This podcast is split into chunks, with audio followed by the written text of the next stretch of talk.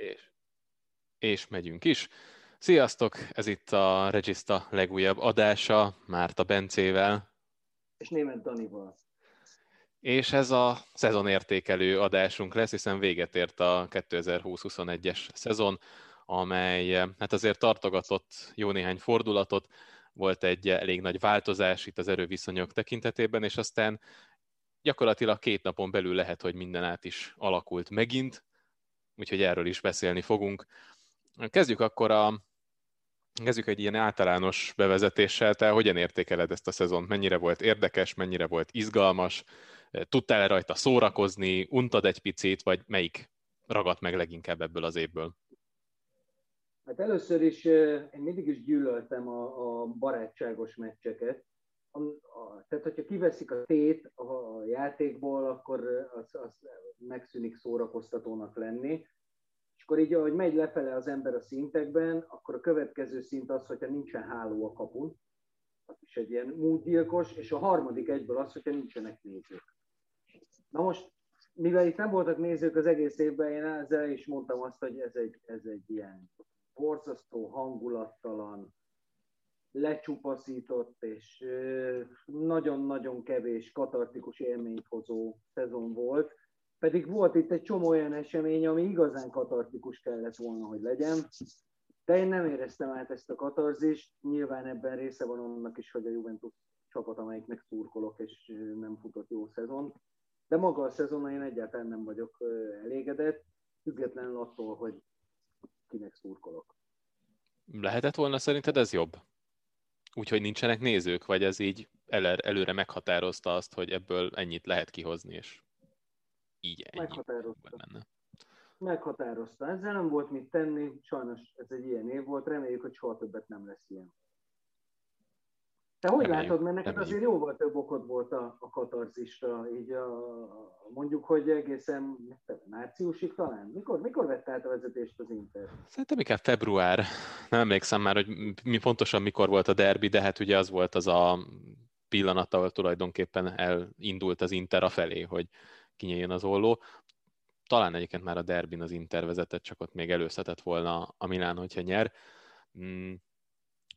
Mm, úgyhogy nagyjából igen, az a, az a február vége, március eleje volt még az, ahol, ahol meg ott volt az elején, aztán utána ugye már inkább hátrafelé, ameddig lehetett, de hát persze voltak, hogyha egy egyénileg nézzük, akkor voltak nagyon katartikus pillanatai a szezonnak, azt hiszem, hogy ezek közül, hát ugye lehetne mondani pont az Inter elleni győzelmet is, még ott nagyon az elején, ami kicsit váratlan is volt talán, de akkor mégiscsak sebezhetőbb volt az Inter, úgyhogy az nagy dolog, hogy ki tudta használni a Milán, illetve a Láció elleni győzelem még ott, amivel ugye biztossá vált, hogy a, az őszi bajnok lesz, amiért ugye nem osztanak trófeát, de azért, hogy mégiscsak szívet melengető érzés, mert ennek a közelébe se járt a Milán, ráadásul ugye ez egy érdekes mérkőzés volt. 2-0-ról jött vissza a Láció, és aztán a hajrában szerzett gólt a Milán, és azzal lett meg, azzal sikerült bebiztosítani.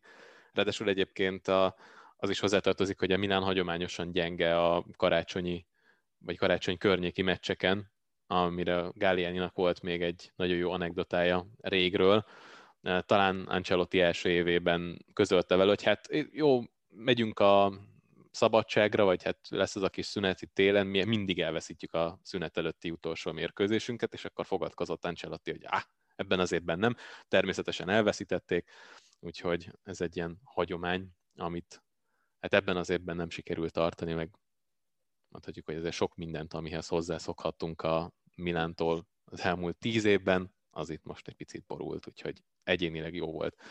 Ha egy általánosságában kérdezed, akkor pedig azért voltak benne izgalmak. Hát nagyjából addig szerintem, amíg az Inter el nem kezdett húzni, meg egyértelművé nem vált, hogy ők a legjobb csapat Olaszországban. Onnantól kezdve azért a, az izgalmak nagy része az, az eltűnt, és itt a vége volt megint egy picit izgalmasabb, hogy a BL-be kik jutnak be, kik nem jutnak be, hogyan alakul majd. Meg hát a vég, ez maga az az edzőkeringő, ami B tulajdonképpen fajult ez a szezon. Hát elképesztő, ami azóta történt, de annak szerintem szenteljünk majd egy, egy másik adást, mert itt a bajnokság utolsó meccsének a lefújása óta egészen elképesztő, ami történt. Ugye az első hét helyezetből csak kettőnél tartották meg az edzőt. A, a, a Milánnál maradt meg az edző, meg az Atalanta egyenlőre. Sőt, tíz. Ugye, Szerintem hát az első tíz, mert ugye miatt a Sassuolo-nál is van, Sampdoriánál is, Veronánál is.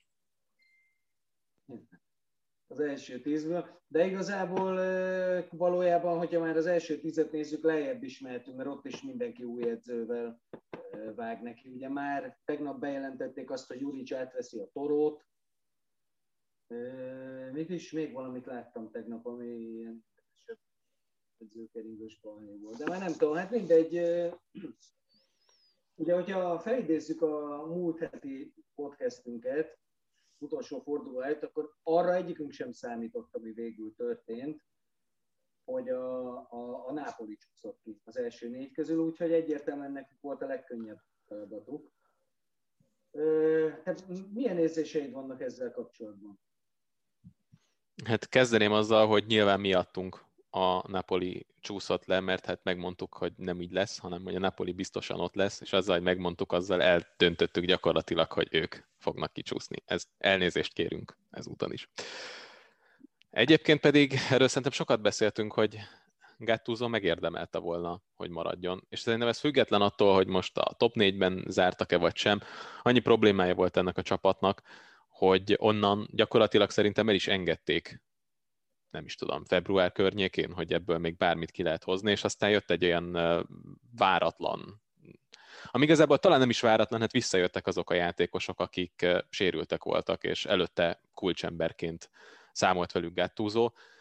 Ezek a játékosok így, így szép lassan visszatértek, visszajöttek a győzelmek is, és igazából szerintem Gattuso összességében nagyon-nagyon jó munkát végzett ezzel a csapattal, úgyhogy megérdemelte volna, hogy maradjon. Nyilván onnantól kezdve, hogy összeveszett a vezetőséggel, onnantól kezdve nem volt maradása, és igazából az is meglepő ennek fényében, hogy egyáltalán maradt idény végéig. Mm. Én azt hittem, hogy ki fogják rúgni, és teljesen dicstelenül távozik, amit azért sikerült elkerülni. Hmm. Nem értek teljesen egyet. Én is azt hittem, hogy menet közben ki fogják rúgni, de ugye menet közben elkezdett turván botladozni a Juve, azért érződött, ami, hogy a Milánból is fogy a Kraft. Szerintem De Laurentiis úgy döntött, hogy elég jó esély van rá, így, hogy visszajöttek azok a játékosaik, akik miatt nem tudtak úgy teljesíteni, a hiánya miatt. Tehát ez egy logikus döntés volt, és mindennel egyetértek, amit mondasz, egy dologgal nem, én is kirúgtam volna Gattuso ezután a meccs és nagyon kellemetlen, hogy egy meccsre fut ki egy egész éves munkád és egy egész éves teljesítményed, de azt gondolom, hogy, hogy ezzel akkora kár érte a Nápolit, azzal, hogy nem a BL-ben, hanem az Európa Ligában lesz kénytelen indulni, anyagi, sportszakmai és mindenféle károk egész sora érte, úgyhogy csak ezért az egy meccsért is megértem, ki kellett rúgni, mert ez borzalmasan ciklus. Adom azt is, amit a nápolyiak mondanak, hát ugye volt szerencsém megnézni Zákányinak egy posztját, ugye egy ilyen öltözőbe örömködős posztot, na, amit az alatt műveltek a nápoli szurkolók, úgyhogy Zákányi jövőre megy a nápolihoz, ebben, nem tudom, hogy ezek után is megye. Azt megértem a frusztráltságot, mert a Verona kb. két hónapja nem játszott megközelítőleg olyan jól se, mint Nápolyban és megdöbbentően élesek és tetrekészek és harcra készek voltak. De ettől még a Nápolynak ott volt a kezében a saját sorsa. És aki a BL-ér megy, az, az igenis verje meg otthon a, a Veronát, akármilyen jól játszik is a, a Hellas ezen a meccsen. És valahogy ugye lelkületét is sem éreztem. Azt éreztem, hogy a Nápoli is úgy gondolja, hogy mi, hogy nekik a legkönnyebb a feladatuk, és így félszemmel a többi csapat meccseit nézegetve. Még amikor már nagyon meleg volt a pite, akkor se éreztem rajtuk azt, hogy úgy mennek, hogy kitapossák a Veronának a, a ból a szúzt is. Úgyhogy én azt mondom, hogy egyetértek veled, jó munkát végzett Gattuso, felhozta ezt a Nápolit, sok gondja volt, amiken azért jobbára úrrá tudott lenni, de az utolsó meccs miatt én szerintem megérdemelte a Azért nem szeretem ezt, amikor így nagyon egy mérkőzésre vetítik ki edzőnek a teljesítményét, vagy megítélését, vagy sorsát, mert hogy közben meg azért azt is érdemes figyelembe venni, hogy honnan jutott el hova ezzel a Napolival, és hogy egyébként itt ő közel sem kapott akkora támogatást, mint például Ancelotti, és mégis többet hozott ki belőle, és szerintem ez egy elég fontos szempont. Plusz azt is hozzá kell tenni, hogy azért mégiscsak tulajdonképpen egy, egy, egy új érába csak sikerült átvezetni a csapatot, mert, mert azért szakítottak elég erőteljesen a szári féle focival, és mégiscsak megteremtették egy, egy, egy új időszaknak a lehetőségét, ami egyébként nem néz ki rosszul, tehát bárki veszi át majd ennek a Napolinak az irányítását, az elég jól fog járni ezzel. Most ugye ez Spalletti már hivatalos, vagy csak nagyon-nagyon valószínű? Uh, nem tudom, hogy hivatalos-e. Várjunk egy percet.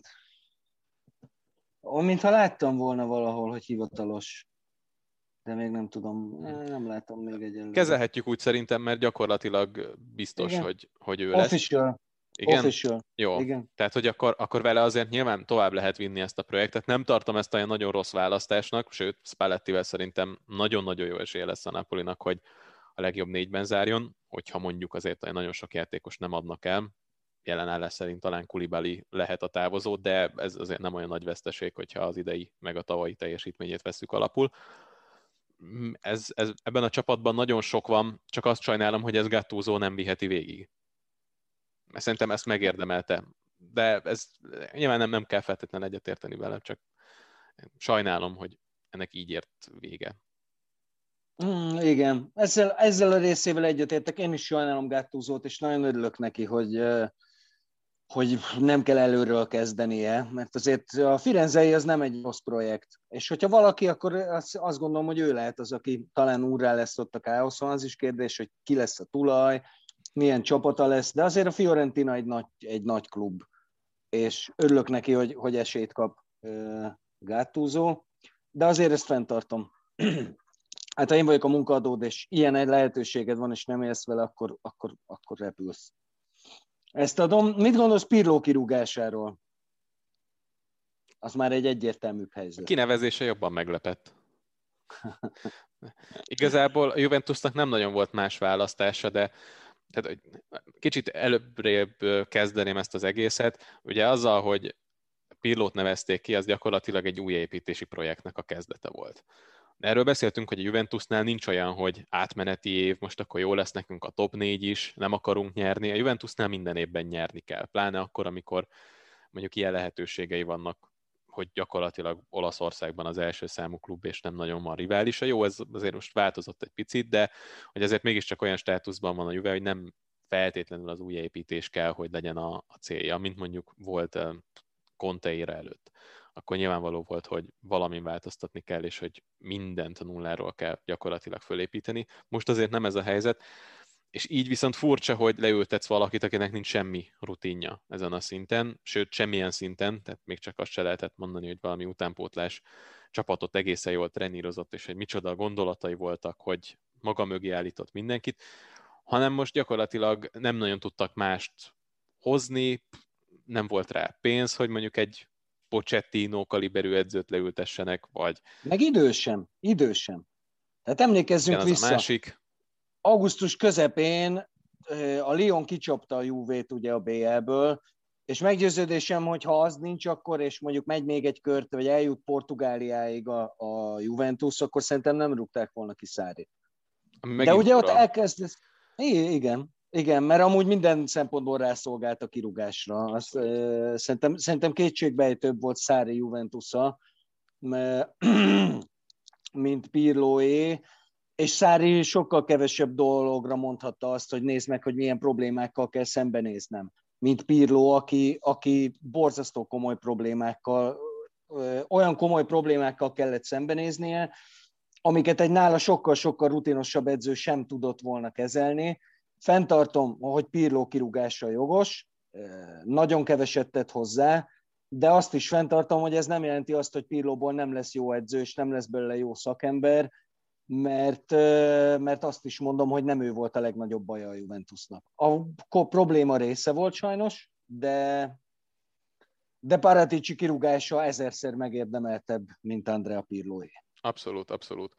Az a, az a furcsa, hogy mindig van egy, egy akár nagy klub is, amik megpróbálkozik azzal, hogy hát a Guardiolával és a Barcelonával ez ennyire jól bejött, hát ha nekünk is működni fog azzal, hogy gyorsan előkapunk valakit az ifiktől, vagy valakit, aki éppen most majdnem letette már az edzői vizsgáját, még nem, de majd valamikor azt is megcsinálja, és hogy hát, ha ő lesz majd az új Guardiola, és ez Guardiola azért nem terem minden évben, és eh, Pirlóban lehet jó edző, csak ugye végig kéne járnia neki is a szamárlétre, elkezdeni mondjuk akár a harmadosztályban, ahogyan arról szó volt, aztán utána szépen végigmenni egészen az élvonalig, vagy akár külföldön uh-huh. is kipróbálhatja magát, szerintem az sem egy ördögtől való gondolat, de hogy ez hogy így egyből be a mélyvízbe, ráadásul egy ennyire bizonytalan lábakon álló projektnél, ami, ami tényleg hemzsegtek a problémák, azért az ugye kicsit erős kezdés volt. hogy nyilván más felé nem is nagyon mehetett el a Juve ezt követően, mint hogy edzőt cserélnek, és mondjuk, hogyha itt rákanyarodhatunk Allegri-re, akkor azért valószínűleg nem a legrosszabb kezekbe került a Juve. Na, igen, de azért ha Allegri az edzője idén a Juvénak, ami egyébként megtörténhetett volna, mert amikor ilyen óriási kapkodás van, akkor azért ott ült Allegri a, a seggén, úgyhogy semmit se csinált. Tehát ezt is Paraticséknak köszönhetjük egyébként, mert semmit nem változott a helyzet, csak most még többet kell fizetni Allegrinek, mert olyan vetétársak akadtak az Inter meg a Real Madrid személyében, akik simán odaadták volna neki azt, amit Conte keresett, vagy legalábbis abban a, a, a nagyságrendben.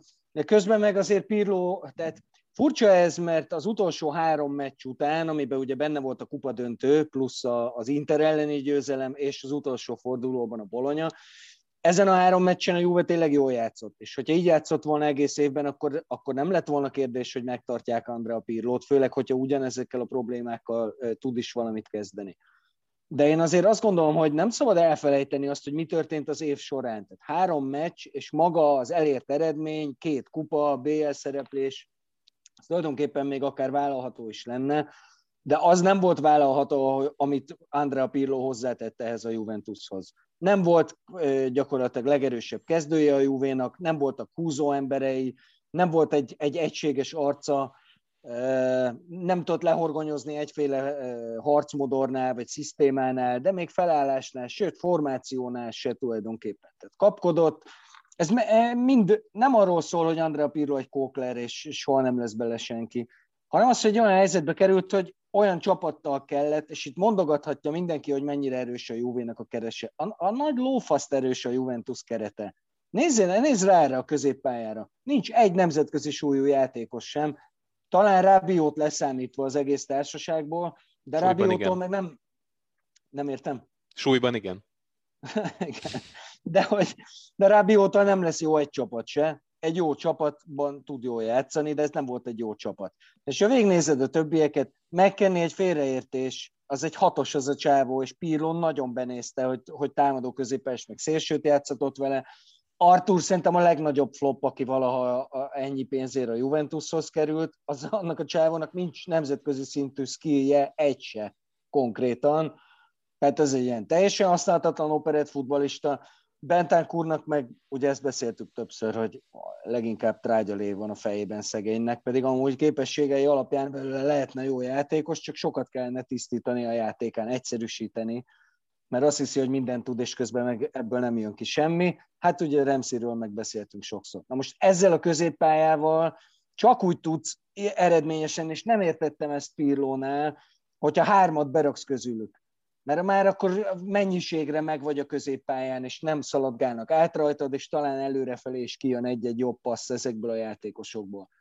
Ennek ellenére, hogy januárban elkezdte használni Pirlo ezt a rendszert, aztán szépen elengedte. És ráállt erre a teljesen haszontalan 4-4-2-re, amivel voltak jobb meccsei, vagy félmeccsei, mert az Inter elleni rangadón is a második félidő volt jó, a kupa döntőn is a második félidő volt jó, a Bologna elleni meccset meg szerintem adjuk is, mert ez a Bologna ez már nyaralt fejben, főleg a védői, bár ott azért tegyük az, hogy jól, jól is játszott a Tehát az, hogy Pirlo rászolgált a kaszára, az nem kérdés. Egy borzasztó szerencsétlen helyzet bejött ki. De azért mondjuk Carlo Ancelotti példája mutatja, hogy az, hogy valaki kezdetnek, kezdőedzőként megbukik a Juvénál, az nem jelenti azt, hogy, hogy nem lesz belőle óriási edző adott esetben. Hát igen. Hol, hol látod egyébként Pirlo jövőjét, hogy visszamegy mondjuk a Juve második csapatához, vagy megpróbál mondjuk a másodosztályban karriert építeni, kihagy egy évet, tanul, elmegy valahova másodedzőnek, merre mennél a helyébe?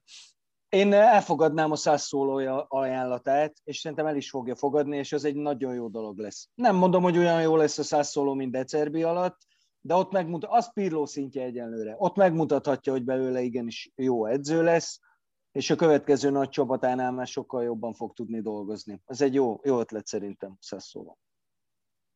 Szeretni fogom én, azt gondolom legalábbis. Igen, meg ott jó alapok vannak, mondjuk ha nagyon szétszedik őket, akkor azért nem lesz egyszerű, de igen, az, az hát... biztos, úgy értem, hogy a klub háttér az eléggé biztos. Igen. Na, mit csináljunk? Menjünk tovább a csapatokkal, vagy nézzük a legjeinket?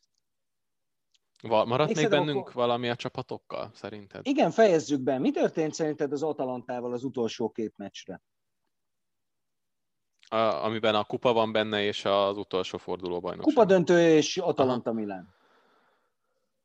Hát a, a második a könnyebb ilyen szempontból, ott már valószínűleg a motiváció sem volt olyan nagyon magas, és itt nem feltétlenül arra kell gondolni, hogy nem akartak a játékosok küzdeni, mert az látszódott, hogy akartak, csak ugye más az, amikor téthelyzet alatt vagy, és egyébként jól bírod a téthelyzetet, és más az, amikor neked igazából már nincs komoly tétje az adott találkozónak, próbálkozol, próbálkozol, de hogyha nincs meg az az élesség, akkor nehéz ugyanazt játszani, és az Atalanta ezt sokszor jól csinálta, de azért amikor egy ennyivel élesebb csapat ellen kell ugyanezt megtenni, azért az egészen más, és itt szerintem egyébként azon a mérkőzésen Pioli is nagyon jól meccselt, nem akarta túl gondolni, Kicsit hasonló volt a helyzet, mint a Juve elleni meccsen is. Ne hibázzon a Milán, védekezzel jól, és aztán majd támadásból megoldja. Sőt, tulajdonképpen az utolsó négy mm, fordulóban ez volt a, a helyzet. A, a Torino egy picit ugye hálásabb ellenfél volt a Milánnak, de a másik három mérkőzés az abszolút erről szólt, hogy ne hibázzon a Milán lehetőleg, és hát támadásban meg valami csak jön, aztán érdekes módon ugye pont a Kájári ellen nem sikerült ez, meg hát mondjuk azért az Atalantán is kellettek 11-esek. Én nem éreztem azt, hogy nagyon-nagyon rosszul játszott volna az Atalanta, csak most talán az a fajta plusz sebesség hiányzott, ami mondjuk egy ilyen típusú, vagy egy így védekező csapat ellen szükséges lenne nekik. Azon is csodálkoztam egyébként, hogy nem két csatára láttak fel, ami itt az utóbbi időben standard megoldás volt Gasperini-nél, nem tudom, hogy volt-e valami sérülés a háttérben, Mm, ez az egy dolog volt, ami egy kicsit nem zavar, de, de furcsálottam már a, a meccset megelőzően is. A kupadöntő az megint egy másik dolog, mert ott volt egy nagyon jó félidő, és aztán azért a, a, arra volt példa szerintem, hogy az Atalantának mondjuk a második félidő az nem sikerült olyan jól, vagy valamelyik, mert hogy volt, hogy ők tudtak reagálni, és mondjuk fordítani, de szerintem az, az benne van az ő játékukban, hogy az egyiket azt nagyon meg tudják nyomni, és akkor utána, amikor viszont váltani kell, akkor nem mindig sikerül. És az viszont látszódott, hogy Juventus egészen más mentalitással ment ki a második félidőre, és más sebességgel játszott.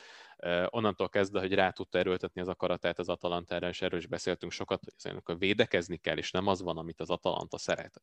Tartsuk az ellenfél térfelén a labdát, a 16-os előtt járassuk, ne kapjanak területet, támadjuk le őket, és rugdossák föl a labdát, azt majd mi úgyis le fogjuk szedni, és folytatjuk tovább, előbb vagy utóbb úgyis rogunk egy gólt, tehát hogy ez nem működött, hanem folyamatosan hátrálni kényszerültek, és onnantól azért eh, már kijönnek az egyéni képességek, és az, hogy ez a keret ez alapvetően eh, ilyen B és C kategóriás játékosokból lett összetéve bizonyos helyeken, azért nem mindenhol, de bizonyos helyeken igen, és szerintem ez volt alapvetően. Azt ugye megint más kérdés, hogy ezt hogy tudta elérni Pirlo és a Juventus, és hogyha mondjuk az Atalantát eh, képesek voltak oda szögezni kapujuk elé, akkor ezt mondjuk miért nem lehetett megcsinálni a Benevento ellen, még ott valamikor március környékén, meg sok ilyet fel lehetne tenni, de hát, ahogy említetted is, az utolsó három-négy mérkőzés azért egy picivel jobban alakult a Juventusnak, mhm. mint a szezon átlag. Erre az utóbbi kérdésedre nekem van egy válaszom, és akkor egy másik fontos témát is érintünk, ami szerintem ennek az évnek egy sarokpontja volt. Valójában annyi történt a szünetben, hogy Pirlo fel, feljebb tolta a két szélső védőjét, gyakorlatilag egy ilyen, hát egy ilyen kétvédős rendszert hagyott, Ugye mind a két szélsővédő feljebb ment, és ezért a két szélsője be tudott sodródni középre. Ugye ez, ez megkenni volt, és Kiéza, akik nagyon hatékonyan tudták zavarni a labdakihozatalt, főleg úgy, hogy Dybala is visszalépett, Morata pedig a leghátsó embert zaklatta. Na most ezzel elmondtam egy csomó nevet, és nem szerepel köztük Ronaldónak a neve. Mély levegő, most megpróbálom egy mondatban elmondani, hogy mire gondolok. Arra gondolok, hogy nem tudod letámadni az ellenfelet úgy, hogy Cristiano Ronaldo a csapatodban van.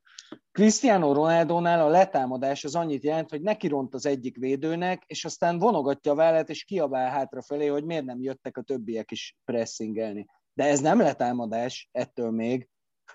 Tehát az, hogy csapatszinten letámadást meg tud valósítani, ahhoz játékosok kellenek, és Cristiano Ronaldoval nem tudod ezt megcsinálni. Mert viszont ugye ezt meg jól tudjuk, hogy ha egy letámadás nem sikerül, nem sikerül, és az ellenfél át tudja hozni a középpályán a labdát, akkor már neki van helyzete, vagy mondjuk két passzból neki lehet helyzete, és Pirlo is így gondolkodott. Tehát a letámadás, ami a, legalábbis a diploma munkája alapján egy nagyon fontos része lett volna a Juventus játékának, az eleve kikerült a repertoárból. Kikerült konkrétan. És nem maradt miatt, mert szegény béna kapu előtt, hát ezt, ezt tudtuk eddig is, de maradt a csapatember. Tehát ő passzol, hogyha kell, védekezik, hogyha kell, amúgy a lábán a labdával is rohadt gyors, tehát Moratának ilyen gondjai nincsenek.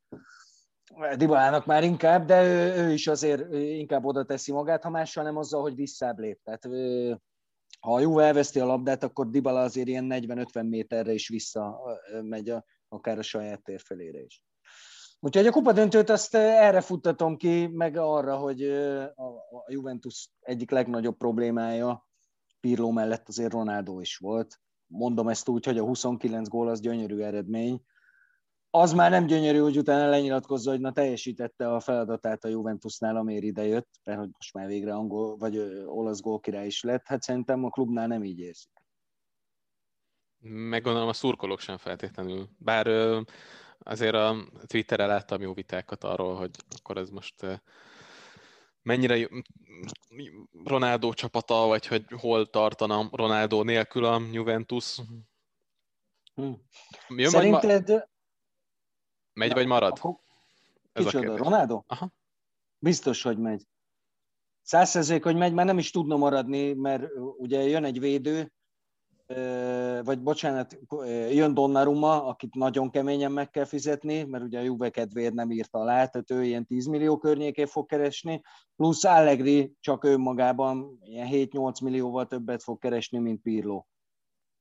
Így már egy biztosan nem fér bele az, hogy, hogy Ronaldot fizesse a Juve, de nem csak emiatt gondolom, egyébként is azt gondolom, hogy, hogy már ő sem kapacitálja annyira ezt a dolgot, 36 évesen már engednie kell a fizetési igényeiből is, és a neve az még ér 20 milliót azoknak a csapatoknak, akik ezt ki tudják fizetni. Úgyhogy eh, itt minden a felé utal, hogy menni fog. De igen, csak ugye trükkös ez a helyzet, mert oké, okay, valószínűleg a piacon senki nem adná meg Ronaldónak azt a fizetést, amit ő most a Juventusnál kap, és pont ezért nem motivált feltétlenül, hogy ő ott hagyja a Juvét, viszont meg abban sem vagyok biztos, hogy valaki azt mondja, hogy jó, azt a 20 milliót megadom.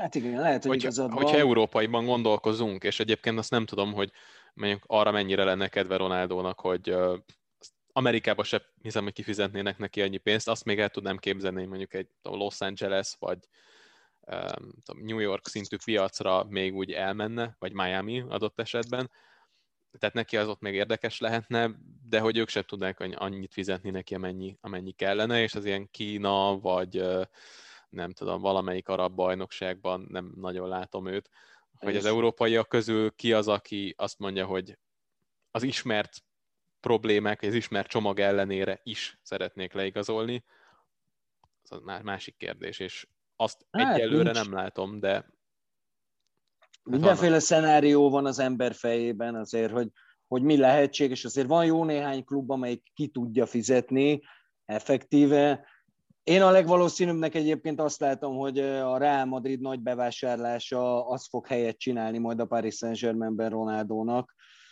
És akkor még ő is azt mondhatja, hogy 36 éves, de még érez magában annyit, hogy egy olyan csapatnak is meghatározó tagja legyen, amelyik BL-t akar nyerni.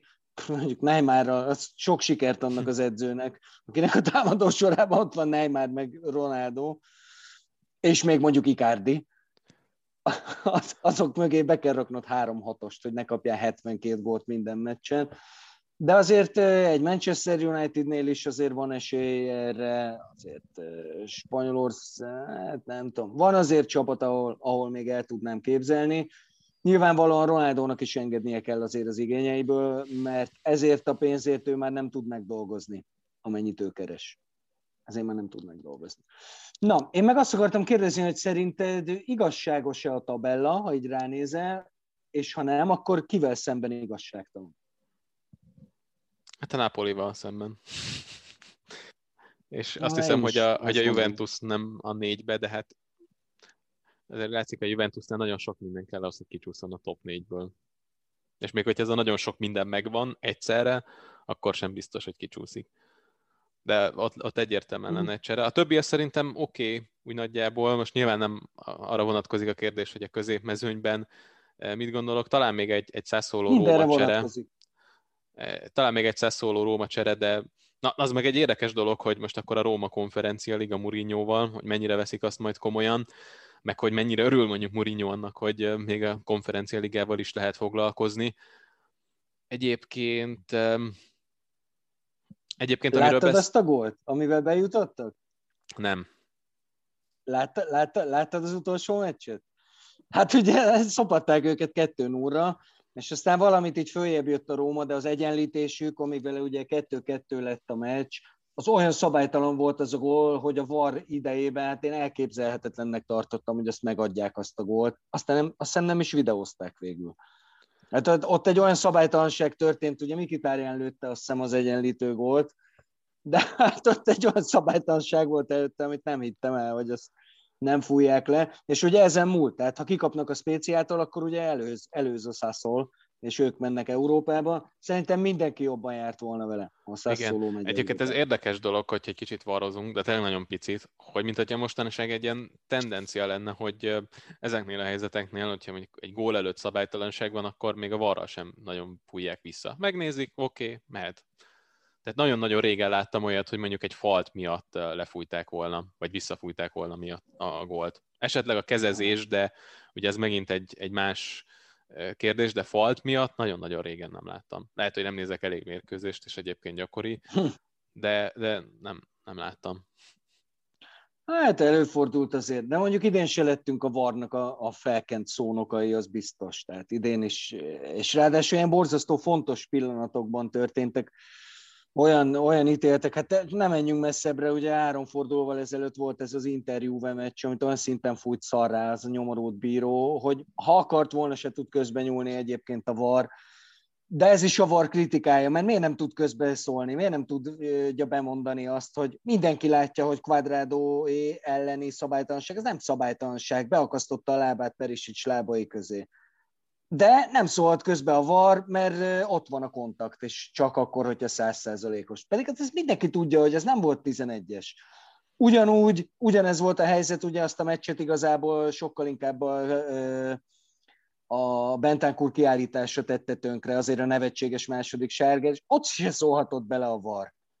Tehát maga a VAR elve sem jó, mert ott is lehetett volna mondani, hogy haver, gyere már ki, nézd már neked, ez egy falt, amit épp hogy csak lefújsz, de lehet, hogy inkább tovább engedsz. Tehát, de igen, nem menjünk bele, most aztán megint. Viszont én mondok még egyet. Szerintem legalul is van egy kis igazságtalanság. A Beneventót én azt gondolom sokkal inkább megérdemelné a szériát jövőre, mint a Torino. Na, hát akkor a konkrétumot is tudtál mondani, hogy mert ugye ezen gondolkoztam, hogy a Cagliari vagy a Torino igazából, mert Kajeri a végén egészen, egészen jól összeállt, hogy talán ez billentheti el a Toró felé a mérleg nyelvét. De igen, igen, abszolút. Csak hát ugye, amiről beszéltünk, hogy ez a Benevento azért nem feltétlenül rendelkezik olasz élvonalbeli kerettel, legalábbis a szintet tekintve, tehát hogyha Lapadula a legjobb támadód, akkor ott gondok vannak. Bár én, kedv- én kedvelem őt, hozzáteszem. Neked vedd már Lapadulát, kérlek. Nem tud futballozni, viszont megvan benne az a fajta lelkesedés, hogy elhiszem, hogy én is tudnék akár az olasz élvonalban. Hát jó, de baszki, most érted, a lelkesedése, az ne legyen már elég egy szériál csapatnál. Úgy, hogy ráadásul a, a, szerintem meggyőződésem, a Benevento azért esett ki, mert a csatárai rühelték egymást. Ez lehet. Ez, ez a mondásom. Nem tudom, hogy valójában rühelték egymást. Egyébként tudok egy helyet mondani, ahol biztos vagyok benne. A, szerintem a Lációnál olyan szinten rühelte mindenki Muricsit, akárhányszor pályán volt, én végig azt figyeltem, hogy mindenki mindenért őt kezdte el cseszegetni. Már egy kicsit meg is sajnáltam, pedig én is dühös voltam rá, hogy egy ilyen gyökér szaladgál a Lációba, ami egyébként szintén azt gondolom, hogy többet érdemelt volna. Egyébként nem ő tehet róla. Nem Murici, nem, nem. Igen, igen. Tehát, hogy... De érthető, érthető a frusztráció. Igen. Én szeretem, én, én szeretem ezt a Lációt.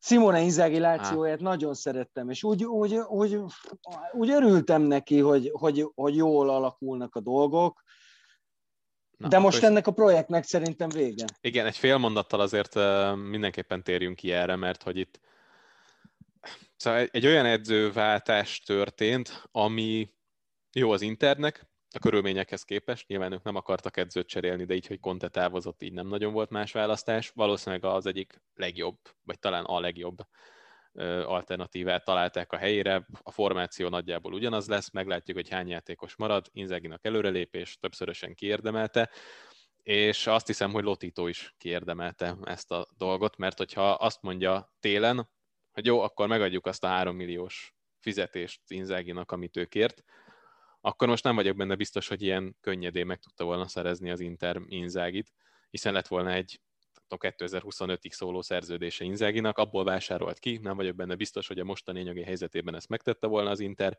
de nem, húzták, halasztották, majd elintézzük, nem kap fizetésemelést, és most akkor így jártak, kereshetnek egy edzőt, és nem fognak olyan jót találni, mint Inzági. Igen, Mihajlovicsot pedzegetik, ami szerintem minden szempontból egy jó ötlet lenne. Szerintem is. De közben meg Mihajlovics is jól el van szerintem Bolonyában egyrészt, másrészt meg neki is pénzt kellene adni, és ugye beszéltünk Azt nem róla, hogy Loti, Loti, Lotitónak egy nagyon dühös kobra lakik a zsebében, mert nem annyira szeret. De hát igen, és maga ez az egész projekt is, hogyha most kap egy olyan ütést, amit már az, el, az ütés első felét megkapta Simone Inzaghi távozásával, de most megindulhat egy olyan exodus, ami, ami alapjaiban rengeti meg ezt. Az egyébként is nagyon ingatag felépítmény, mert ez azért egy ingatag, ingatag felépítmény, azzal, hogy nincsen cserét gyakorlatilag egy se, tehát nincs olyan poszt, ahova Láció a legerősebb kezdőjéből be tud cserélni valaki olyat, hogy úgy, hogy nem kell attól rettegni, hogy azon a poszton elmegy a meccs.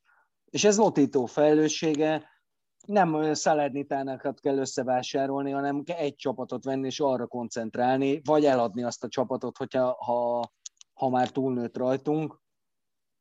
Úgyhogy én őt, őt, fe, őt nevezem meg felelősnek, bár az idei évben Tare is benne volt, akit egyébként csak dicséret illethet itt az utóbbi évekért. Muricsire gondolunk, de ugye erről sokat beszéltünk már korábban is. Hát meg Faresre is gondolunk azért, mert azt meg a jóisten se tudja, hogy mit láttak Faresben. Nem, nem, nem, hogyha a legrosszabb csapatot állítanánk össze, szerintem szerepelne jó eséllyel benne. Fares? Igen. igen. Igen. Kicsit szigorú vagy ma. Volt kaksi reggel? Na, jól van. Na, figyelj, térjünk rá a legjeinkre. Nem lesz legrosszabb csapatunk amúgy. Vagy igen? Hogy? Legrosszabb? Aha. Nem írtam össze én sem. Én sem, egy, egy, párat, egy párat össze tudunk szedni hát a majd... legrosszabb játékosokból. Kezdjük az álomcsapattal, vagy az majd így a legvégén, és akkor megyünk végig az MVP, legjobb kapusvédő, középpályás csatár, stb. Mondd meg te. Hát akkor legyen utóbbi, kezdjük el így az egyénieket, és aztán összerakunk majd egy csapatot is. Jó. Vagy egyenként ismertetjük a saját csapatainkat, és aztán elmondjuk, hogy miért jobb a sajátunk. Kínálod az MVP, legértékesebb játékos? Nicolò Barella. Akkor én, én Lukaku-t mondom, de azt hiszem egyébként, hogy egyébként is őt mondtam volna, de szoros a verseny, tehát nehéz lenne kettőjük között úgy érdemben dönteni, de azt hiszem, hogy nálam Lukaku volt. Legjobb kapus? Gigi Donnarumma nálam a szezon legjobb kapusa. Nem volt egyébként annyira kiemelkedően jó éve, de jól jöttek ki a dolgai a Milánnak, mert amikor neki rossz meccs volt, akkor mindenki másnak is. Ennek ott köszönhető az, hogy amikor a Milánt megverték idén, akkor általában nagyon megverték. De Donnarumma szerintem, és ő a következő tíz évnek az olasz válogatott kapusa is talán. Krányót még talán mellé lehet rakni, de igazából Donnarumma. Annyira fiatal még mindig, hogy az a tíz az lehet, hogy alul is becsülted a dolgot, és 15-20, na mindegy. Igen, szerintem is. Egyébként jó, hogy mondtad, hogy, hogy nem volt kiemelkedő szezonja, mert ez jutott eszembe, hogy nem is volt olyan nagyon kiemelkedő kapus teljesítmény talán ebben a szezonban, akit így egyértelműen azt lehet mondani, hogy első fordulótól kezdve az utolsóig tényleg szenzációsan védett, de nagy átlagot tekintve Donnarumma nálam is. Védő. A legjobb védő? Igen. Hát itt, itt azért bevallom, hogy egy kicsit gondban vagyok, mert Döfrey szerintem a legjobb, igen, nem Bonucci, hanem szerintem Döfrey a legjobb védő, de azért mondom mégis inkább Skriniárt, mert ő miért? Ő neki vissza kellett verekednie magát. Tehát ő ebből az 50-60 milliós védőből, ami négy védős rendszereknél volt az Internél, abból visszaesett egy ilyen 20. számú senki V a, a három védős rendszerrel és Kontéval, és a végére egyszerűen visszajött bele, és, és frenetikus volt. És van egy meglepetés mondásom is, Gianluca Mancini, aki ebben rettenetesen rossz Róma védelemben szerintem az egyetlen pont volt, amikor tudott játszani, és ameddig tudta javítani a mellette játszó botlábúaknak a hibáit, szerintem Mancini-nak kimondott a jó szezonja volt. De ez egy ilyen meglepetés mondás csak. Ez szóval meglepetés, mind... meglepetés. Nem Döfrej, mert hogy a legjobb védője az olasz bajnokságnak, hogyha így nézzük. De értem egyébként Skriniert, és tetszik ez az irány. És majd, hogyha a legtöbbet fejlődött játékossal beszélünk, akkor lehet, hogy egy jelölt. Legjobb középpályás. Na, ez, ez trükkös, bár hogyha MVP-nek mondtad Barellát, akkor igen, de nem mondhatom még egyszer Barellát, ő az ah. MVP-m, és szerintem ő is a legjobb, de most mást fogok mondani, Frank Kessiét mondom. Akkor én itt Barellát, mert hogy MVP az már van. Kessiéről azt gondolom, hogy, csatár, nem? hogy, hogy az ő játékának volt a legnagyobb hatása a Milánra, szerintem nem is vitás és ő az, aki nélkül tökéletesen elképzelhetetlen lenne Piolinak a játéka. Az, hogy, hogy, ő, hogy ő ennyire nagyon-nagyon jó játékos lett, én, aki már az Atalantában is nagyon csíptem, még akkor nagyon fiatalon, én sem gondoltam volna, hogy, hogy ilyen lesz. Ez egy nemzetközi klasszis teljesítmény volt, amit gyakorlatilag zöggenőmentesen egész évben hozott, úgyhogy 340 meccset játszott. Tehát ő aztán tényleg végigdarálta az egész szezon. Egyetlen egy bajnokit hagyott ki. Egyet? Egyet. És ugye, a sárgák miatt. Valószínűleg igen, és hmm. sőt biztos. A, az előző években sem hagyott ki sokkal többet. Ugye volt egy-két olyan időszak, amikor kikerült a kezdőből, és azért nem játszott, de egyébként gyakorlatilag sérülés nélkül hozta le a, az atalantás időszakát is már, és a Milánban eltöltött négy évét.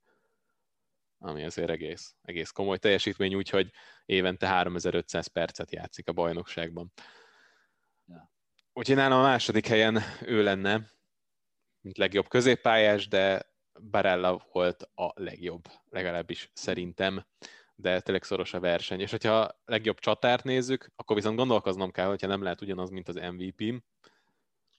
Hát gondolkozz rajta, én meg ide bemondom Lukakut, mert nagyon, Értem. ahogy a Milánnál rá tudunk bökni Kessiére, mint legfontosabb láncszemre, úgy az Internél azért ez nehezebb, mert ha Barellát, ha Lukaku veszed ki ebből a csapatból, Lukaku hiánya azért sebezne nagyobbat, mert, mert a közelébe sincsen senki. De még Barellát úgy, hogy tudná pótolni talán az Inter egy gyengébb csapat de Lukaku, és eleve az, ehhez a, a formációhoz és ehhez a játékrendszerhez, amit pont egy csinál, borzasztóan kell egy ilyen kilences, amilyen Lukaku. Úgyhogy én ide, ide egyértelműen őt mondom. Hát akkor viszont Muriát mondom, aki uh-huh. szép lassan a hasznos kiegészítő emberből, az első számú csereemberből, az első számú csatár lett úgy, hogy szinte észre se vetted azt, hogy, hogy Zapata háttérbe szorult a csapaton belül, és hogy innentől kezdve Muriel az első számú játékos a támadásban az Atalantának, és az, hogy mind Gomeznek a távozását, mind Iricsicsnek a hiányát ennyire zöggenőmentesen átvészelt az Atalanta, úgyhogy egy picit sem lettek gyengébbek támadásban, azt szerintem elsősorban annak köszönhető, hogy Muriel ilyen szinten tud játszani. És emlékszem arra az adásra, amikor Murielről beszélgettünk, hogy ő majd milyen erősítés lesz az Atalantának, akkor azért hát én biztos, hogy nem mondtam azt, hogy ő majd ennyire, ennyire jó játékos lesz, hanem hogy majd az lesz a fő erénye, hogy három-négy poszton bevethető, tehát hogyha mondjuk pihentetni kell valakit a szélen, akkor oda is be tudod tenni, hogyha középcsatár kell, akkor azt is eljátsza, hogyha be kell hozni még egy csatárt, hogy túl lehessen tölteni a 16-ost, akkor arra is jó, de az, hogy első számú ember lesz, és hogy ilyen gólokat lő, és ilyen formában fog játszani, ezt még őszintén szólva úgyse gondoltam volna, hogy azért végnéztünk pár ilyen játékos Gasperini rendszereiben, úgyhogy egyébként ezzel nyilván nem mondok nagyot, hogy az álomcsapatomban is benne van. Muriel benne van? Persze. Nézzem, az enyémben szerintem talán nincs. Mert te beraktad Ronaldot, nyilván. De hogy raktam be Ronaldot. Na. Benne van Muriel az enyémbe is, haver. Na. Bennem van. Kiéz a Muriel Lukaku hármassal rohamozok. De majd ezt mindjárt, oda, mindjárt odaérünk. A legjobb edző. Legjobb edző. Most akkor cserélünk, és akkor nekem kéne gyorsan mondani. Uha. Én, én őszintén még mindig bajban vagyok, mert minél többet gondolkozom, annál gyorsabban cserélődik a sorrend, vagy a, mindig, mindig átalakul. Mert hogy le, mindegyik mellett tudnék érvelni. Hát mondjuk három ilyen név van a Pixisben. Nyilván Conte, Na, aki, ki a három? Conte, aki ugye a bajnok csapat edzője, és 11 év után sikerült nyerni, ugyanakkor meg a, mégiscsak a legjobb kerettel tette meg mindezt, ez nem ellene szól, csak hogyha itt a legjobb edzőverset nézzük, akkor esetleg szempont lehet Gasperini, aki most már minden évben eh, gyakorlatilag az első számú esélyes ennek, és Pioli, aki pedig egy eh, középszerűnél is gyengébb Milánból csinált egy nem bajnok csapatot, de mégiscsak dobogós csapatot, és sikerült visszavinnie a BL-be azt hiszem 7 év után. Úgyhogy azért az elég nagy dolog. Kicsit ilyen elfogultságnak érezném, hogyha Piolit nevezném meg, úgyhogy talán ezért hajlok mondjuk a másik kettő felé, de ott is mindig e-, ebbe botlok bele, hogy nem tudok dönteni kettejük között, mert akkor legyen Gasperini. Mert hogy azért, mert hogy megoldotta Gomez és Ilicicsnek a, a hiányát, és szinte zöggenőmentesen, sőt teljesen zöggenőmentesen át kerültek egy, egy új érába, tehát nem kell azon gondolkozni most, hogy jövőre mi lesz velük, mi lesz, hogyha majd Iricsics és Gomez távozik, mert már látjuk, hogy tökéletesen működik a rendszer maga, a csapat. Hmm. Hmm. Nagyon megvettem az érvedet. Még egy nevet hozzácsapnék, Vincenzo Italianoét, aki egy Serie b csapattal maradt benne, úgyhogy 15 lett, azt hiszem talán a speciál. Tehát az is egy nagyon szép dolog, ráadásul ugye most ugye szóba került a Lációnál is elég komolyan. Nagyon-nagyon jó lenne egyébként. Hát már hörögnek a Láció szurkolók, de csak azok, akik tufák és nem láttak ö, meccseket. Mondjuk nem látták a Spezia Milánt például. Mert akkor az... volt. hát, de hát az mi volt? Én azt nem hittem el, ami ott a pályán történt. És nem egy fél időnek, hanem az Kettő. egész meccs. ez, ez nagyon csúnya volt. De... Szerintem már fél időben szerintem úgy mentünk el, hogy jó, hát ez a fél idő, ez csúnya volt, de majd a szünetben úgy is változik, Igen. hát ezt úgyse fogják kibírni 90 percen keresztül, aztán szerintem egyből azzal nyitott a spécia, hogy gólt szerzett. Csúnya volt. De én, engem nem érhet ez a vád, úgyhogy én Piolit mondom az évedzőjének. Egyszerűen azért, mert annyira durván, mint Itáliánóhoz hasonlóan, annyira durván túl teljesített ez a csapat, hogy nem tudod nem azt mondani rá, hogy ez, hogy ez muszáj, hogy az edző az edző legyen.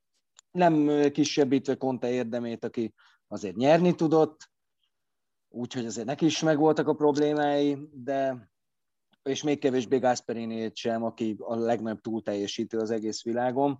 De azok már ilyen működő rendszerek voltak, amiket ők maguk csiszolgattak ki. Pioli pedig a mocsár, a mocsár mélyéről hozta fel ezt a Milánt. Elmegyünk szó nélkül amellett, hogy Gasperini négy védővel is játszott? Hát, az már szerintem ilyen punk dolog volt csak. Mi ez, hogyha nem evolúció? Igen, de legalább, legalább eldől a vitám jó Tomival, mert Tomi azt szokta mondani, egyébként már akkor belecsípek, a, nekem a bal hátvédem Gossens, idén is, ahogy tavaly is ő volt, és Tomival vitatkoztunk ezen, hogy, hogy, hogy ő pont ott jó, ahol van. Tehát, hogy középpályán, vagy hát szányvédőt játszva, mert hogy szélsőnek nem elég jó, meg nem elég támadó, meg nem tud elég jól beadni, hátvédnek meg nem elég védős, meg nem tudom, és én mindig mondtam, hogy mondom, szerintem Gossens azért jó ott, ahol van, mert oda állítják. De előrébb húzod, akkor is jó lesz, hátrébb tudod, akkor is jó lesz. Legalábbis jobb, mint Teo Hernández. Na mindegy. Mert van Mondta, hogy nem raktad be. Te ott hülye, ne viccelj. Jó van, jó.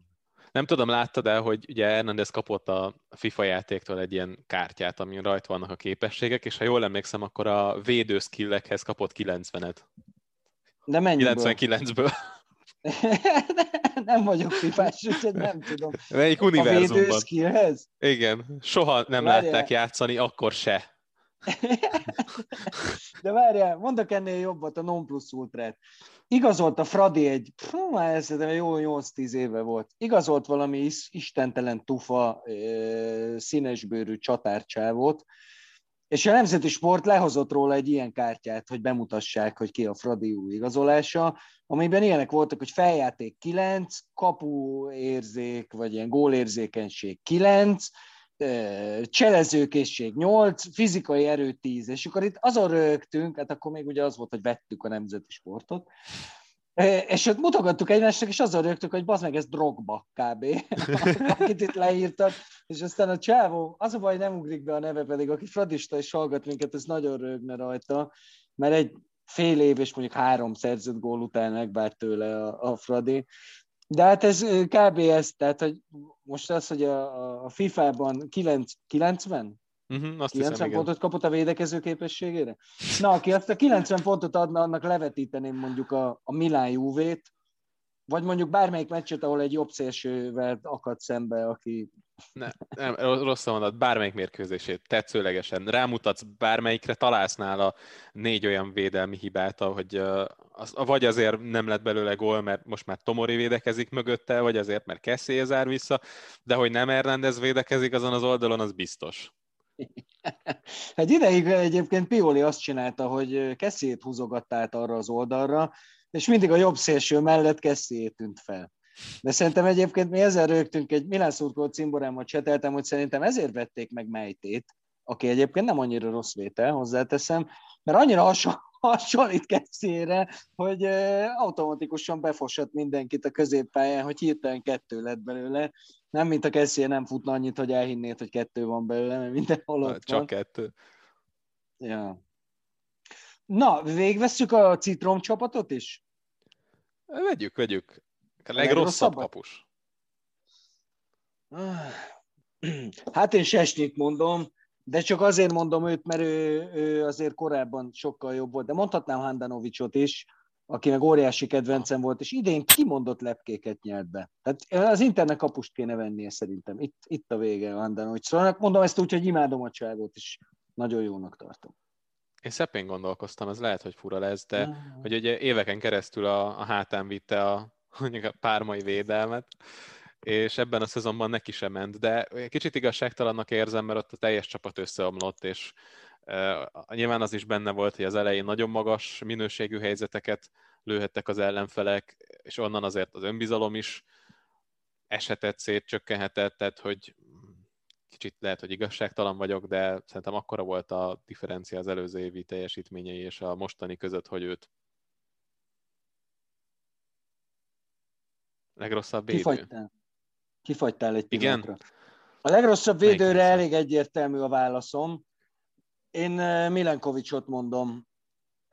És most azért erősödött föl bennem ez a dolog, mert mindenki most már nyilván az összes fórumon az, hogy kit kellene leigazolni, meg hogy kit kellene megszerezni, és elég sokszor látom Milenkovics nevét. Most neki olyan dögletes szezonja volt, hogy komolyan mondom, és nem csak ott a válogatottban is láttuk, hát ugye nyertünk Szerbiába, és azt a gólt is ő ajándékozta a könyvesnek, de amúgy is rettenetes volt, óvatlan volt, tehát csak a rossz tulajdonságait mutatta meg, oké, okay, kifejelt 274 szögletet.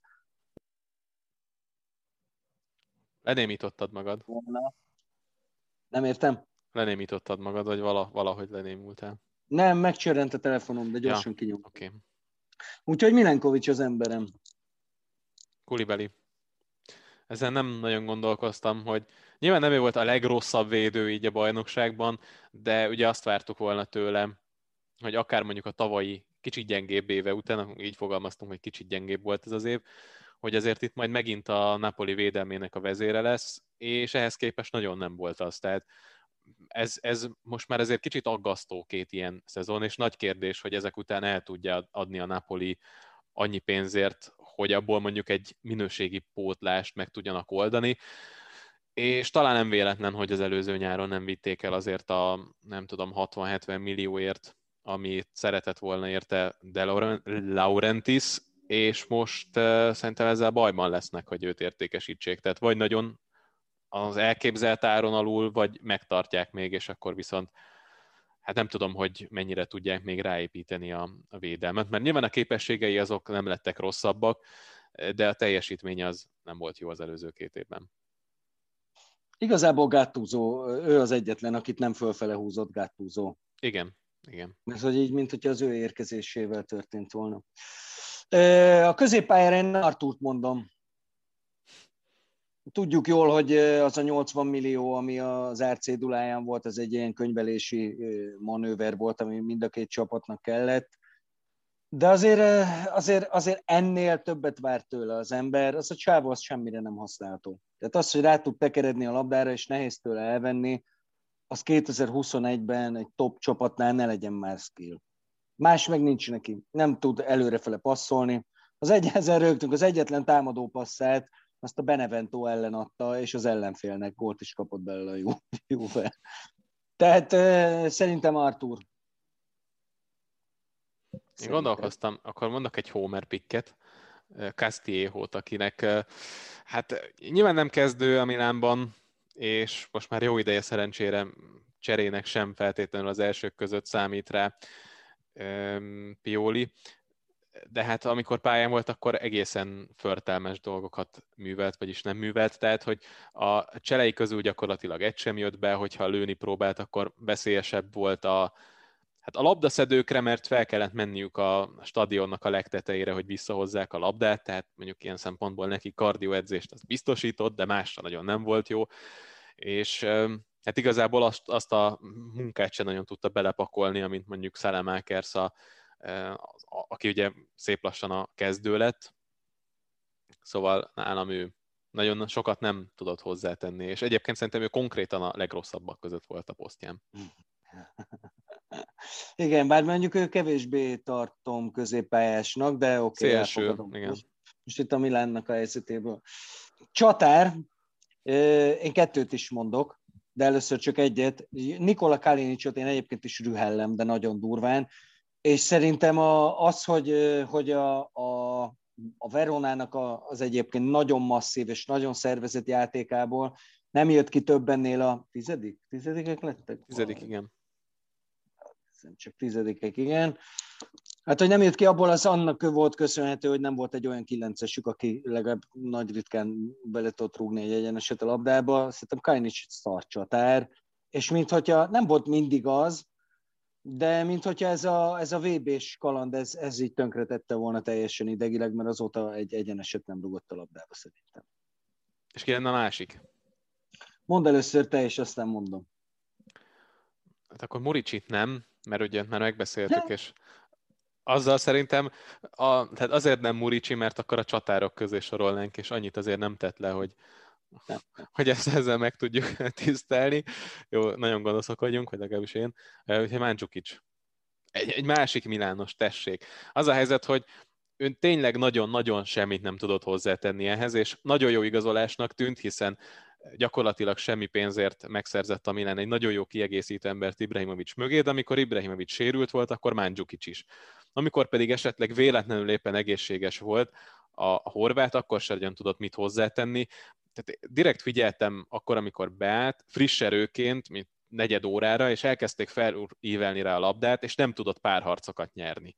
Ami azért egy, egy olyan típusú csatártól, mint amilyen ő, az nagyon-nagyon durva, Úgyhogy ez nekem nagyon kellemetlen csalódás volt, pedig én még a, az első sérülését követően nagyjából ilyen 4-5 hetes kiagyást jelentett, még azután is mondtam, hogy jó, azért lesz egy ilyen 7-8 mérkőzés, amikor még lehet rá számítani, elnézve azt, hogy Ibrahimovic mennyit sérült, úgy kellene is egy ilyen játékos, és egyébként tényleg nagyon kellene a Milánnak egy olyan támadó, aki tud a kapunak háttal játszani, akire fel lehet ívelni a labdát, mert hogy ez ugye Ibra miatt az alapstratégiának a része. Ha nincs Ibra, akkor viszont nem tudja ezt játszani, mert Leo nem alkalmas rá, Rebic nem alkalmas rá, más meg egészen egyszerűen nincs középre. És nem, nem nagyon tudott hozzátenni semmit ehhez. Kicsit sajnáltam is, de azért úgy látszik, hogy ez az egy év kihagyás, amiben persze benne volt a valamelyik arab bajnokságnak a fél éve, az, az nagyon sokat kivett belőle, és és vagy több idő kellene, hogy formába lendüljön, vagy ennyi volt. Giovanni Simeone egyébként, a másik jelöltem. Nem, lehet, hogy hülyeség is, lehet, hogy ő tényleg ennyire egyszerűen csak egy szarfutbalista, de hogy ezért volt olyan időszak, amikor azt láttuk, hogy nem az. Tehát, hogy tényleg hozzá tudott tenni. Na hát ebbe a Fiorentinában mondjuk nagyon nehéz lett volna kitűnni, de hát azért pont a csatárposzton láttuk, hogy nem lehetetlen hiszen Vlaovic személyében azért kineveltek egy játékost, akit nem tudom mennyiért vették, ha nagyon akarod, meg tudom nézni, de az, hogy most ilyen 40-50 millió környékén lehetne eladni, az azért ezt mutatja. Legrosszabb edző? Igen, ez megint egy olyan téma, aminél bajban voltunk. Szerintem itt is van legalább három jelöltem. A, Nyilvánvalóan Di Francesco és Gianpaolo a kettő, akik egymást követően sokadik buktájukat érték, és úgy, hogy az általuk irányított csapat az utolsó pillanatokban került el a kiesést, és nem neki köszönhetően, illetve Liverani, a harmadik jelölt, akivel ugye, hát végül nem vele esett ki a, párma, de tulajdonképpen ő indította el a kiesés útján a, a pármát, és onnan már megállíthatatlanul mentek a, a B felé és nem is vagyok benne biztos, hogy a három közül tudnék választani. A legnagyobb csalódás nálam egyértelműen Di Francesco, aki szerintem kifejezetten jó kerettel dolgozhatott, és érdekesnek is tűnt olyan szempontból, hogy azért voltak akár kreatívabb játékosok is, akikkel őt együtt tudott volna dolgozni, és ehhez mérten mégsem nagyon tudtak, hát egy idő után mérkőzést se nyerni, és azért ez egy nagyon-nagyon durván elhúzódó időszak volt, és ő megkapta a bizonyítási lehetőséget, tehát nem lehet azt mondani, hogy kitoltak vele, mert öt fordulót követően elküldték, megkapta nagyon-nagyon hosszú ideig a lehetőséget, talán az utolsó utáni pillanatokig is kitartottak mellette, úgyhogy talán ennyiben nálam Di Francesco megelőzi a többieket, de ez itt már csak személyes kötődés talán. A másik kettőtől nem is vártam talán olyan sokat. Én még oda csapnám Pirlót, azért minden probléma ellenére ez azért tehát nem tudja kitenni az ablakba, és azt mondani, hogy tette rá, mert nagyon, nagyon sok mindent baszott elő maga, és ez azért a rengeteg probléma ellenére. Ez kijött, és még én ide csapnám Fonszekát is. Ez meg ez, tiltakozom. Hát figyelj, ez, ez, ez a Róma ennél azért jobb volt. És hát a végére szétestek. A, nem csak a végére estek szét, szét voltak esve már gyakor. Sőt, tudod, minek a végére estek szét? A tavalyi Európa Ligának, ami ugye szeptemberben volt idén ott, ott esett szét ez a csapat, és nem tudta összerakni. Tehát az, hogy egyetlen rangadót tudott megnyerni, azt is az utolsó előtti fordulóban, az, az, az egy nevetséges dolog. És ha az Európa Ligában voltak is kimondotta a jó meccsei, ez a Róma, ez valami olyan fertelmesen mélyen volt.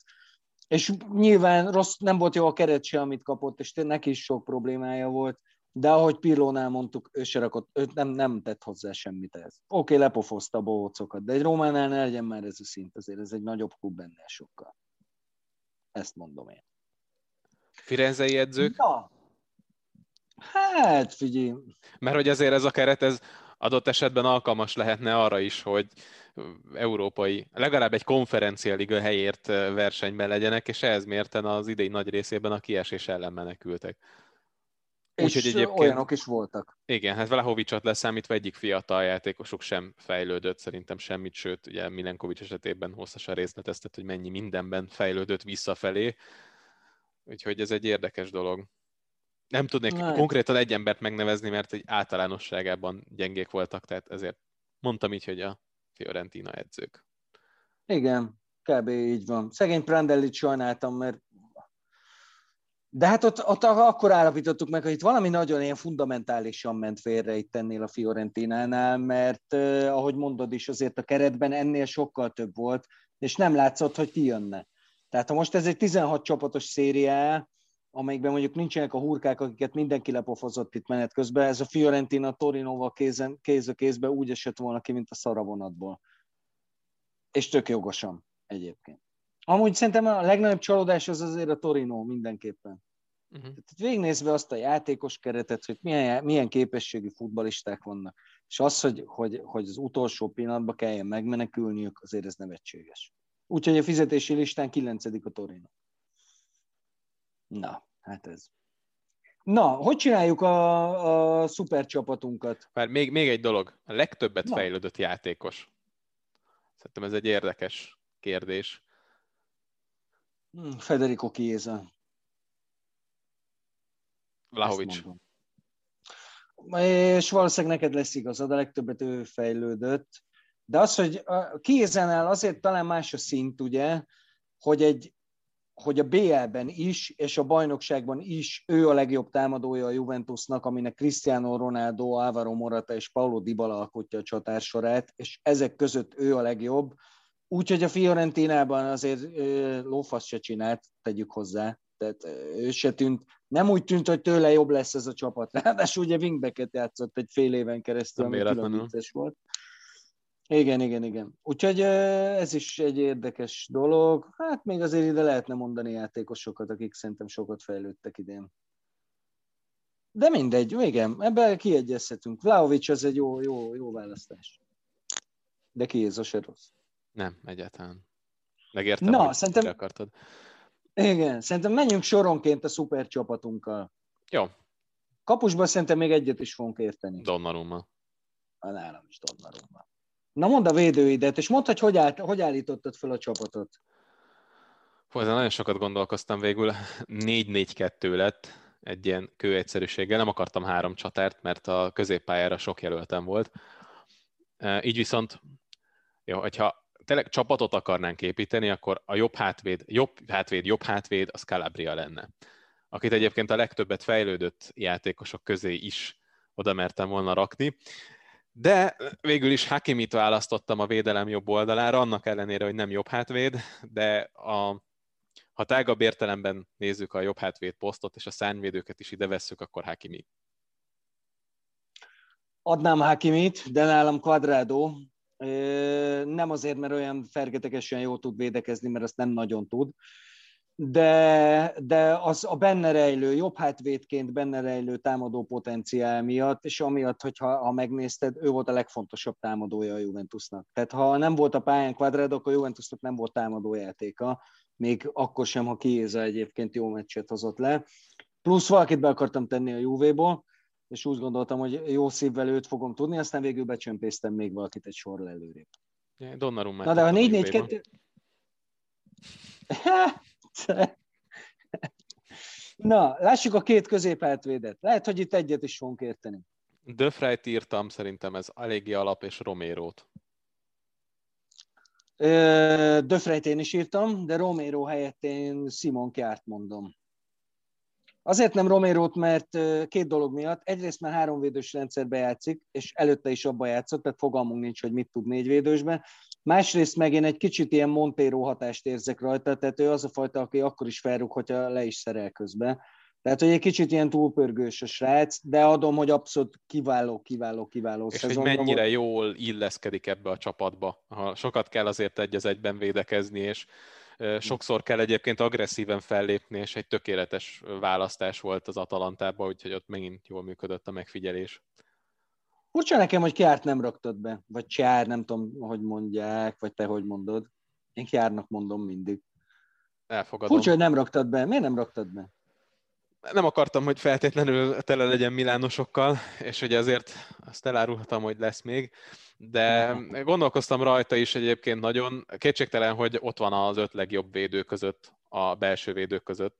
A sorrend ott már nagyjából majdnem mindegy, tényleg ez, ez döntött, hogy nem akartam feltétlenül milánosokkal telepakolni. Alright. Bal hátvéd? Gossens. Nálam is Gossens. Furcsa egyébként, mert azért voltak nem rossz teljesítmények ezen a poszton, de Gossens annyira rohadt jó játékos, hogy, hogy, és annyira alulértékelt, és annyira, tehát 200 ezer eurót keres a papírok szerint. Hát az micsoda?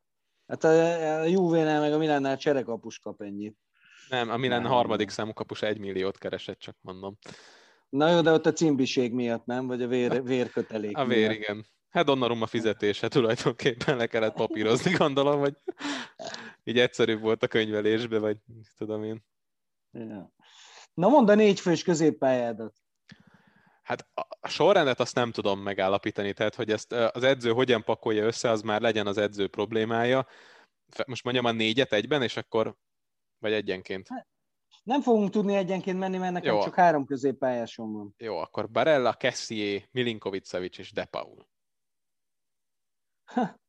Figyelj, Kottára megegyezünk, Depaut ugye én nem raktam be, mert csak három középpályásom van. Uh-huh. De ha három védővel játszanék, és öt középpályásom lenne, nekem is ott lenne talán Depa. De akkor nem, nincs vita Barella, Kessié, Milinkovic, Savic. Akkor Így, nem. én így állok. Én így állok föl. Jó. És Csak- akkor csak- neked két csatárod van. Igen, és szerintem a kettő szerintem biztos, hogy egyezni fog, mert ugye Murielt már megbeszéltük, hogy egyezik, és ugye Lukaku nálam a másik. Muriel Lukaku kettős, ez elég szigorúnak tűnik egyébként. Na nálam ugye én egy ilyen karácsonyfát csináltam, ezt a 4-3-2-1-et, és a, a, a centerem nekem is Lukaku, de nálam mögötte Kéza. Kéza és Muriel. Én szerintem az én csapatom agyonverné a tiédet. Mert ugye Persze, nehéz, hát mert játékos, beszéltünk. kló... Igen, ugye. klónozni kéne, de, de itt én ilyen stabilitásra, meg ilyenekre is figyeltem, és Figyelj, ez a Barella, Kessié, Milinkovic középpálya, ez annyira rohadt jó lenne, és még van mindegyikben 8 év Nálam ugyanez van, ne viccelj. Ja. Csak berakod mondjuk a két csatár közé Depault, és akkor megvan a kará- nem karácsonyfa, de 4-3, Aha. 1-2. Komcsi. Fel tudod idézni a szezont, hogy melyik volt a legjobb meccs, szerinted? Ami a legilyen, nem is tudom, a legjobb meccs. Hmm. Vagy mondjuk a, a szezonnak a csúcspontja.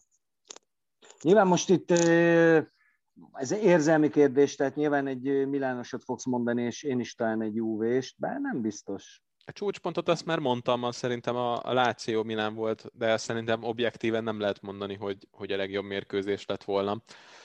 De nálam egyértelműen az volt, hogy ezt itt szubjektíve lehet. A másik felén még gondolkozom, mert biztosan volt ennél jobb mérkőzés, és nyilvánvaló, hogy az Atalanta az benne volt, vagy hát legalábbis az előző évek tendenciái alapján, csak ugye annyi jó meccsük van, hogy nehéz idén volt a- igazából. Idén volt a Láció elleni 3-3, vagy tavaly? Nem, azt szerintem tavaly. Úgy összefolynak, hogy olyan szinten összefolyik így, hogy össze is folyt a két bajnokság gyakorlatilag. Na hát nem tudom, még annyit szerintem zárásként érdemes elmondani, hogy borzasztóan sajnálom a játékosokat, akik most elmennek az Európa bajnokságra.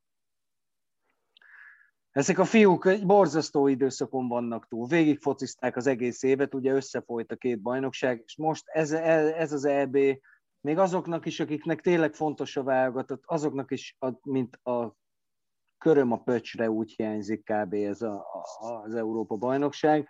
Nem is gondolom azt, hogy olyan egetverően magas színvonal lesz, de azért nyilván nézni fogok. Bár bevallom idén nyáron, ugye ez ilyen dupla években mindig az ember gondolkodik rajta. Én az olimpiát sokkal jobban várom most. Arra jobban gerjedek. Már nyilván nem a foci tornára. Igen, hát na, azért mégiscsak. Biztosan nagyon magas lesz a színvonala annak, aki mondjuk az EB-n is ott volt, és elmegy mondjuk az olimpiára is, mint túlkoros játékos, nem tudom, hogy hányan lesznek, egy-kettő minden évben becsúszik. De igen, hát nyilván az olimpia nagyobb esemény, mint az EB, tehát ilyen szempontból könnyű az összehasonlítás. Uh-huh. És szerintem mindig hát itt mögötte van.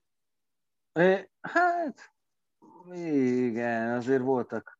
Pláne Na, így, hogy a a 24 Vita. csapatos EB-re emlékszünk szerintem, hogy ott nagyítóval kellett keresni a jó mérkőzéseket. Jó, nekünk nyilván érzelmileg azért kicsit még más volt, nagyon hosszú idő után láttunk magyar válogatottat, amelyik ráadásul nem is teljesített rosszul. szóval az így ilyen kellemes élmény, de hogy összességében, hogyha objektíven nézzük, akkor ez a 24 csapatos higítás, ez nem tett jót az EB színvonalának. Hmm, azért én mondjuk kélyes élvezettel néztem, amikor Izland kicsapta az angolokat.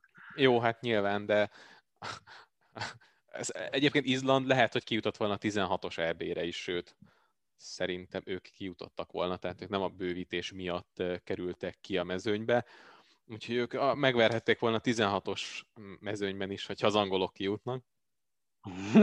Igen, ez is egy kérdés. Na, szerintem csináljuk azt, hogy jövő héten üljük össze újra, és beszéljünk már a következő szezonról, mert nagyon-nagyon sok minden történt. Tehát szerintem ez példátlan, hogy, hogy két-három nappal a, a, az utolsó meccs lefújása után már ilyen hihetetlen mozgolódás kezdődik, és még van előttünk egy pár nap, tehát ha mondjuk jövő hét szerdáig szerdán fogjuk felvenni a következőt. Jó neked a szerda? Mindjárt megnézzük. Lehet, hogy jó. Jó. Hát ha felveszünk, még addig még további rettenetes mennyiségű változás fog beállni. Először is kinevezik az edzőket, akik most még ugye sok az üres kispad, vagy az olyan hely, ahol nem tudják még, hogy merre induljanak. De mindenképpen érdemes lesz beszélni róla, mert nagyon sok vetülete van mindegyik sztorinak külön-külön is, és persze egyben is. Hát akkor így legyen. Köszönjük, hogy végighallgattátok. Neked megköszi, hogy itt voltál. Én is neked. Sziasztok, tartsatok majd Sziasztok. legközelebb is velünk.